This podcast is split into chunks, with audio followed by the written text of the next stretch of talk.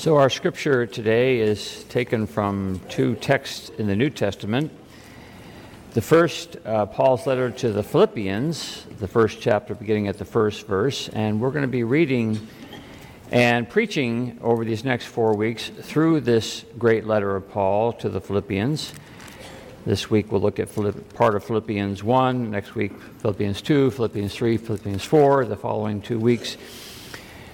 And uh, through it, we'll be focusing on a new part of our journey. We have been looking at different segments of the journey, and we just finished up looking at the journey in other people's shoes. And in anticipation of our Life, Life, Love Life Celebrate uh, Sunday coming up on February the 23rd, we're going to be taking a look this week, this month, at uh, the journey to joy. And as we anticipate making our pledges at the end of the month, and as we anticipate this invitation for God that God gives us to be at work in the world and to using our gifts in all sorts of ways, and knowing that in that we find our joy, we'll be looking at this theme of Journey to Joy this month as we look at the different uh, chapters of the letter to the Philippians which has been referred to as the letter of joy that Paul speaks about throughout the course of that letter. So, our first lesson, as I mentioned, is from the first chapter, beginning at the first verse. Hear the word of God. Paul and Timothy, servants of Christ Jesus, to all the saints in Christ Jesus who are in Philippi with the bishops and deacons, grace to you and peace from God our Father and the Lord Jesus Christ. I thank my God every time I remember you, constantly praying with joy in every one of my prayers for all of you because of your sharing in the gospel from the first day until now. I'm confident of this, that the one who began a good work among you will bring it to completion by the day of Jesus Christ. It is right for me to think this way about all of you because you hold me in your heart. For all of you share in God's grace with me, both in my imprisonment and in the defense and confirmation of the gospel. For God is my witness, how I long for all of you with the compassion of Christ Jesus.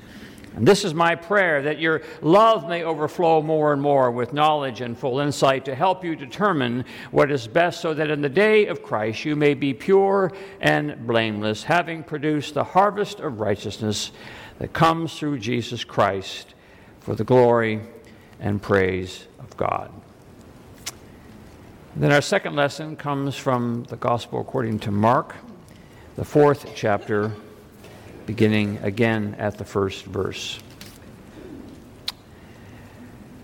Again, Jesus began to teach beside the sea. Such a very large crowd gathered around him that he got into a boat on the sea and sat there while the whole crowd was beside the sea on the land.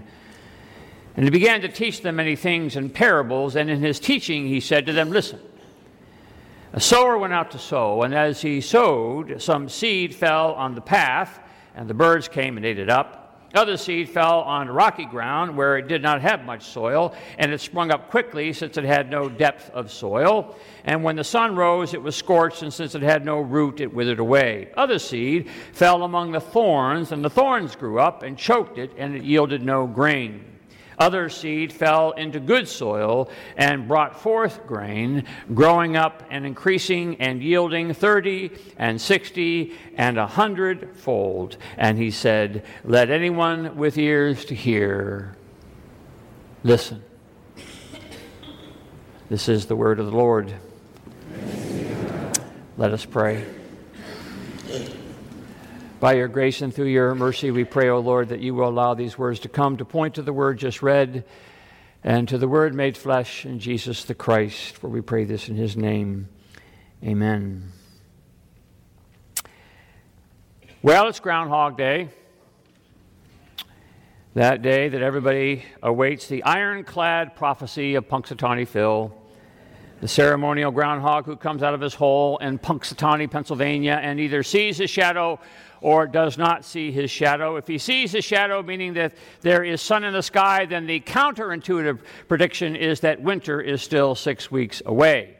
If it's a cloudy day and Punxsutawney Phil doesn't see his shadow, then it means, of course, that spring is right around the corner. Living my first few years of life in western Pennsylvania and then Michigan and then going back to Pennsylvania for college, used, that used to mean something, the coming of spring. I'm not sure exactly what it means down here, except that soon it's going to get really hot again. Apparently, Punxsutawney Phil did not see his shadow this morning, so that means that spring is right around the corner somewhere. but we know enough not to take the groundhog's early morning sighting very seriously. What will be, will be. Which may be a little bit of what that movie Groundhog Day was trying to say. Most of us know that story. TV weatherman Phil Connors, played by Bill Murray, is sent like he is every year from Pittsburgh up to Punxsutawney to cover the big groundhog event. He's sick and tired of doing it. The whole thing is kind of silly to him. And then the, when the whole thing is over, he's just happy to get out of town and return to Pittsburgh. But a snowstorm strands him in Punxsutawney, and Phil goes to bed looking forward to hopefully the next day when he can get out of town. But the next day, never comes. Phil wakes up to Sonny and Cher's, I've got you, babe, like he did the day before, and the exact same events of the day repeat themselves.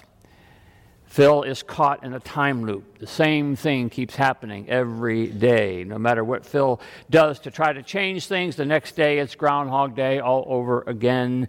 No matter what Phil does to do that, he can't change the course of events. Every morning is the same old thing I've got you, babe. kind of like Punxsutawney Phil, shadow or no shadow, spring is going to come. When spring is going to come, not much we can do to change the course of events. Today also is Super Bowl Sunday.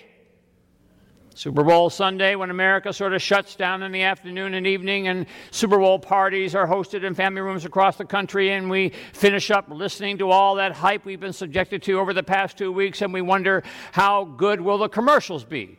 And we throw our couple dollars in the betting pool and then wait to see who comes out on top. Today marks the second time in the history of the Super Bowl that it lands on Groundhog Day. That seems kind of hard to believe.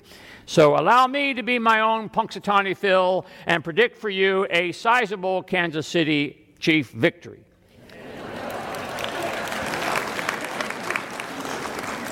you can take that to the bank along with all my other predictions.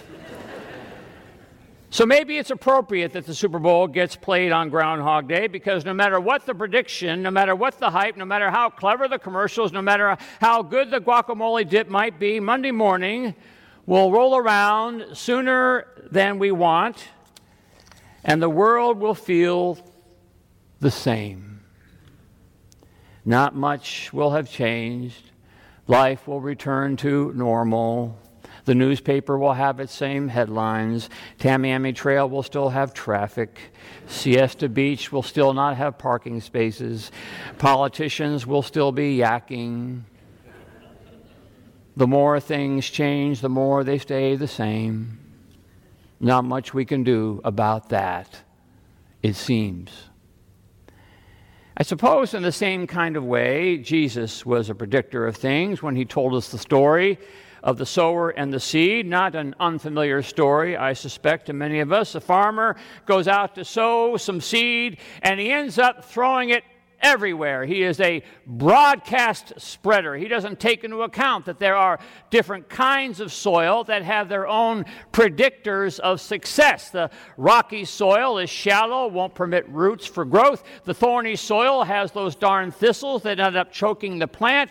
The, the path won't even let the seed under the surface, and the birds just come and eat it up. Only the good soil, the cultivated soil, is given any chance for meaningful growth. That's just the way it is. Is a story told over and over again. Rocky soil, thorny soil, hard crusted soil, just not much chance of anything happening in those soils. So it's curious in the story that the farmer keeps throwing the seed all over the place. He keeps throwing the seed on the bad soil. You think the farmer would get a little smarter and start beginning being a little bit more discriminating in his sowing. chances are so little that anything is going to be happening in those bad soils. Why not save your seed and focus on the best prospects? Why not concentrate on the good soil? But there he goes again, like another Groundhog Day, throwing that good seed after that bad soil, which may be a part of the point of the story that God is this indiscriminate farmer because God has this crazy hope that maybe tomorrow will be different. God has this crazy hope that though the seed lands on that less than hopeful soil, maybe something different's going to happen.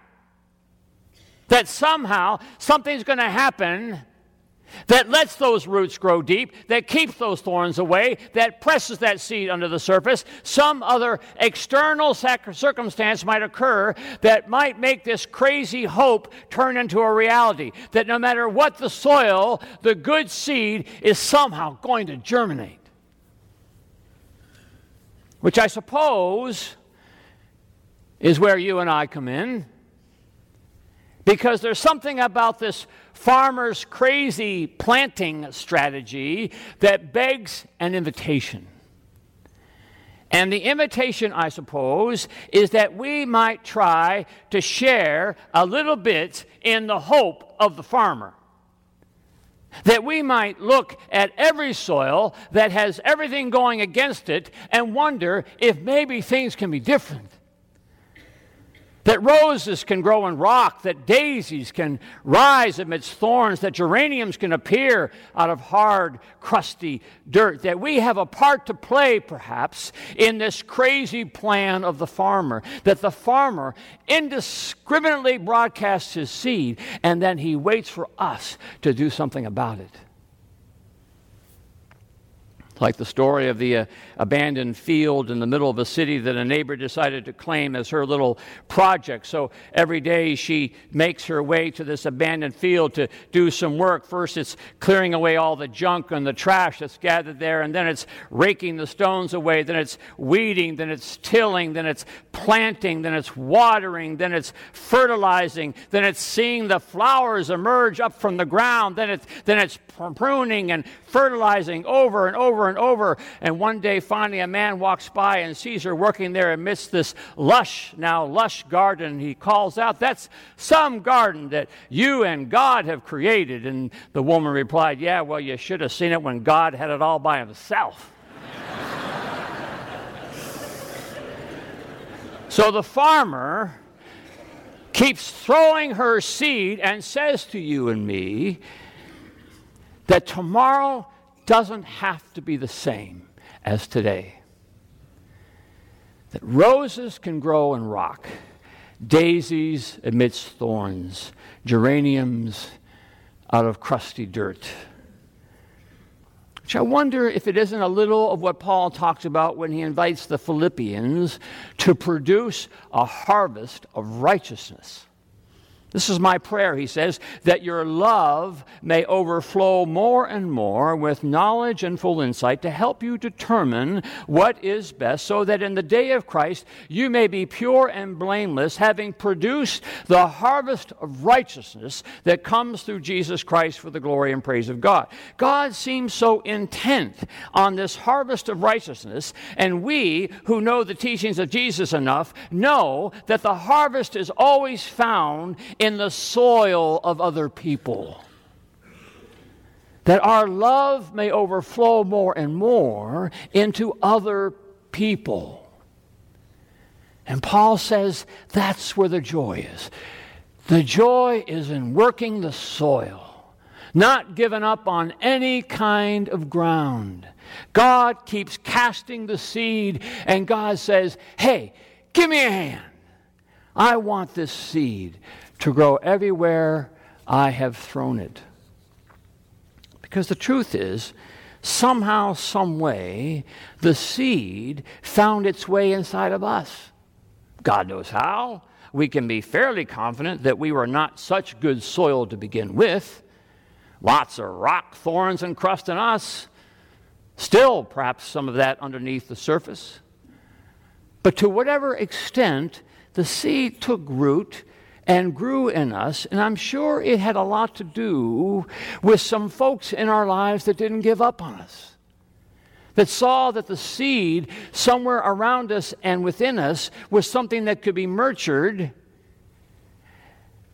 And I say to myself, thank God for those who cleared the rocks in me, tilled the crust in me, removed the thorns in me, watered the seed in me, and joined God in that glorious hope that something might emerge. My life is littered with such people, people who saw what little prospect I had and loved me still. Youth advisors, teachers, friends, camp counselors, pastors, the list goes on and on. And I suppose they did it because, as maddening as it must have been to make to work with me, they knew that the joy was in the harvest. What little harvest that has been found in me. A buddy of mine tells the story of a really bad season in his life. He had run off the rails due to some unaddressed issues that stemmed from his childhood. He was making a mess of himself and of his family and of his marriage. With each passing day, his soil got rockier and harder and thornier. And then he told me he had a friend back then who was well aware of this mess he was making, but for whatever reason, about once a month, he would call him up, this friend of his, and ask him to breakfast. And for whatever reason, he accepted. And once a month, the two would meet for breakfast, and they would talk sometimes about the mess he was making, and sometimes they didn't talk about that at all. But every month, he could count on that friend calling him and asking him to breakfast. And each time after the bill got paid, the friend would say, as they were parting for their cars, Tom, he'd say, just never forget, I love you. And then finally came that morning when Tom actually heard what he was saying, actually heard the I love you. And the rocks and the crust and the thorn of his soil began to give way to that little seed of I love you. And tomorrow, turned out different than today. For from there it was to therapy, and then to a support group, and to church, and to confession, and to healing, and to, of all places, seminary. The slowly emerging harvest of righteousness. When I heard that story, and when I think of it even today, I wonder about that friend. The one who stepped into the rocky, thorny, weed infested, junk filled garden and with a lot of hope and a little bit of love worked the soil, rolling up the sleeves and not leaving God to tend it all by himself.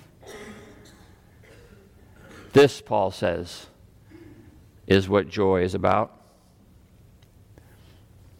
You know, in that Groundhog Day movie, the only thing that got the day to change was when Phil, the weatherman, changed himself. And then tomorrow turned into something different than today. I suppose that's what the farmer's waiting for as he casts his seed. For someone changed enough to come along with a lot of hope and a little bit of love to coax the seed along.